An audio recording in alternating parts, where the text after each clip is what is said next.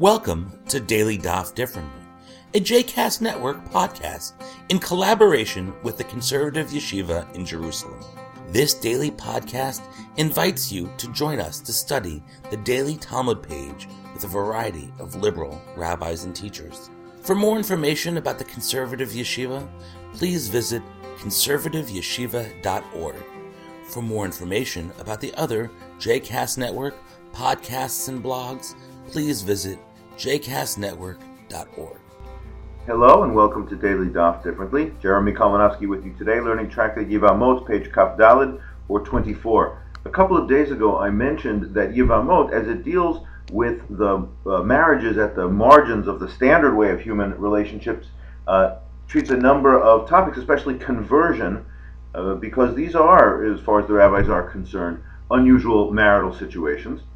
And one of those comes up today on the bet side of our page in a Mishnah that has a great deal, and a Mishnah in the associated Gemara that has a great deal of relevance for contemporary Jewish law and practice, as well as medieval Jewish law and practice, as we'll see uh, in a moment. The Mishnah at the top of the page says, Hanitan ala shifcha v'nishtachrera, o al ha'ovedet kochavim v'nitgayera, hare ze lo yichnos, ve'im chanas ein motziin miado. Somebody who is suspected of having a sexual relationship with a slave girl, and this, and then the slave girl is freed, or having a sexual relationship with a Gentile woman, and that woman then converts, uh, such a man should not marry her. But if he did marry her, the marriage is valid and he need not divorce her. To say this in just common speech, uh, if somebody has had a uh, uh, somebody is the subject of suspicions that they've been acting in in uh, uh, you know outside of propriety in sexual ways, the person should not be permitted to then sanction that marriage. You know, either freeing the slave or converting the woman. Um, and then marrying her to give to give social sanction to what otherwise was once an improper relationship. Now, this will no doubt come as a surprise to anybody who's thought about uh, the issue of intermarriage in the United States, probably elsewhere in the world as well, because, of course, what we say is that the non Jewish partners of Jewish men and women, we should encourage them to convert. And I certainly think that that is uh, a 100% correct answer. I think that we should uh, encourage people in romantic relationships with Gentiles to encourage their, their partners to join up with the Jewish people and devote themselves to the Jewish people. But it will not surprise you, based on our page today in Talmud, that you do find conventional Orthodox authorities who sometimes think that conversion is not the solution to the problem of intermarriage. Conversion is the is the problem, or is equally a problem, because one really ought not do uh, this very thing that, that most of us think is, is the, the best thing to do. So, with that Mishnah in place, the Talmud then goes on to deal with the problem, uh, or the question rather, of conversion under ulterior motives. Now, the logical problem that greets us with the Mishnah is that the Mishnah said, uh, such a non Jew, such a Gentile, if that person converts, they should not be married, but if they do go ahead and get married, the marriage is valid.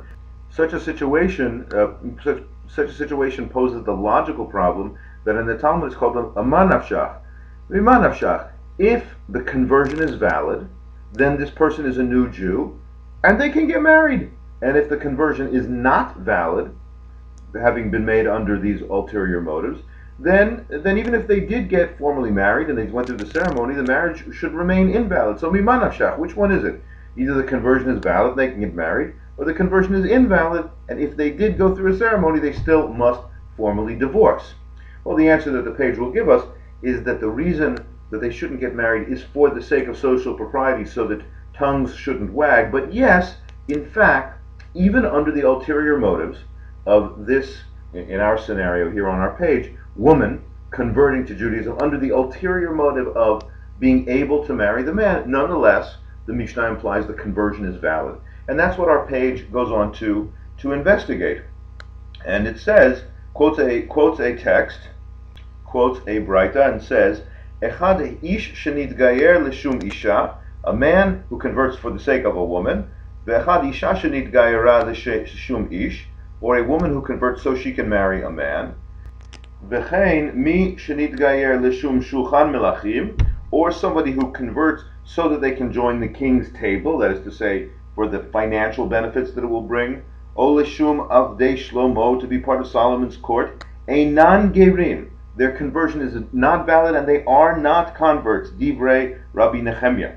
In the words of Rabbi Nehemiah, for indeed Rabbi Nehemiah said, and our, our, our page goes on, uh, uh, arayot v'geirei chalumot, somebody who converts because lions are attacking their town and they need the extra protection of being Jewish. It works, by the way. Uh, Vechad gairei uh, halomot, somebody who has a dream and gets a dream message that they should convert. Vechad gairei Mordechai Esther, or those people who were mityahadim, became Jews at the end of the story of the book of Esther. Einan gerim, they are not valid. The convert conversions are not valid for any of these ulterior motives unless they behave just like converts, quote unquote, in the Babylonian Talmud nowadays, quote unquote, nowadays, when there is no ulterior motive. In fact, it's only a difficulty. There's nothing positive about it. So our figure here, Rabbi Nehemiah, articulates the strongest possible uh, demand for really pure, really just quote unquote religious motives. There can be no relationship motives. There can be no social motives. He wants it to be only an acceptance of Torah for the sake of Torah. Now, interestingly enough, our page goes on and says, uh, Amar Rabbi Yitzchak Bar Shmuel Bar Marta Mishmei Durav, this other chain of tradition going back to the to the teacher Rav says halacha kidivrei haomer kulam gerim him. But the actual law is not like Rabbi Nehemiah. The actual law is that people who convert for ulterior motives, if they go through the ritual and they accept the Torah, whatever prompted them to do it, uh, whatever whatever they thought they were going to get out of it, whether that be marriage or wealth, the conversions are valid. This is very important in contemporary Jewish life. That uh, that whatever prompted a person to want to become part of Am Yisrael, if they go through the proper process, then it's valid. You know, I say this at a time when Israeli rabbinic authorities are falling all over themselves to nullify the conversions of people. That's not in spirit with Rav's ruling here on our page. That said, the Mishnah itself does articulate that it is unideal to have somebody uh, convert for the sake of marriage. Rav rules that if they did, then b'diavad, uh, ex post facto, the conversions remain valid, but it's not ideal, both because of damaging social gossip and because presumably uh, people who convert to Judaism should, should feel great about the religious aspect. Now, a famous responsum of Maimonides, the great 12th uh, century uh, halachic authority and Nagid of uh, Prince of uh, Egyptian Jewry, handled just such a case. In one of his responses, he was asked about a about a man who uh, lived with a slave. Uh, evidently, in Egypt in those days, slavery was not so uncommon. Uh, we can probably best think of it as a, as a kind of indentured servitude as opposed to chattel slavery. But he had a, had this slave woman in his courtyard in Egypt his brother, and he did not get along, and his brother uh, uh, ratted him out to the authorities, and the authorities wanted to find out about this, and the woman asserted that she was that she was a, a full Jew, although this appears not to have been correct. And so the court asked the great Maimonides, well, what should we do about this? This man is living in an apparent sexual relationship with a shifcha, uh, a non-Jewish or or not not clearly Jewish uh, slave woman. And Maimonides said to them, listen, there is ke'ein avera in this situation. There is something like a sin, but I have ruled in the past, he said, and I rule again now, that mipnei takanat hashavim, for the sake of encouraging repentance and for the sake of encouraging better behavior, I recommend that this man be given a deadline, and he should either free her and marry her, exactly what the exactly what the Mishnah said was not ideal. He should free her convert her and marry her, or send her on her way. It is worse that he lives with her in this situation than it would be to encourage conversion for ulterior motives.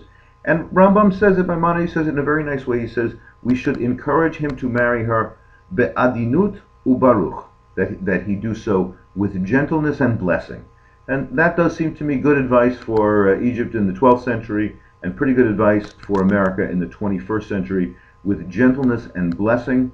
We should encourage people who find love with their with with Jewish people who find love and build loving relationships. We should encourage them Uh, even if it's it's what the Mishnah would consider an ulterior motive, it's what I consider a pretty good motive for wanting to be part of Am Yisrael. Thanks for learning today's page with me, and I look forward to learning with you again tomorrow.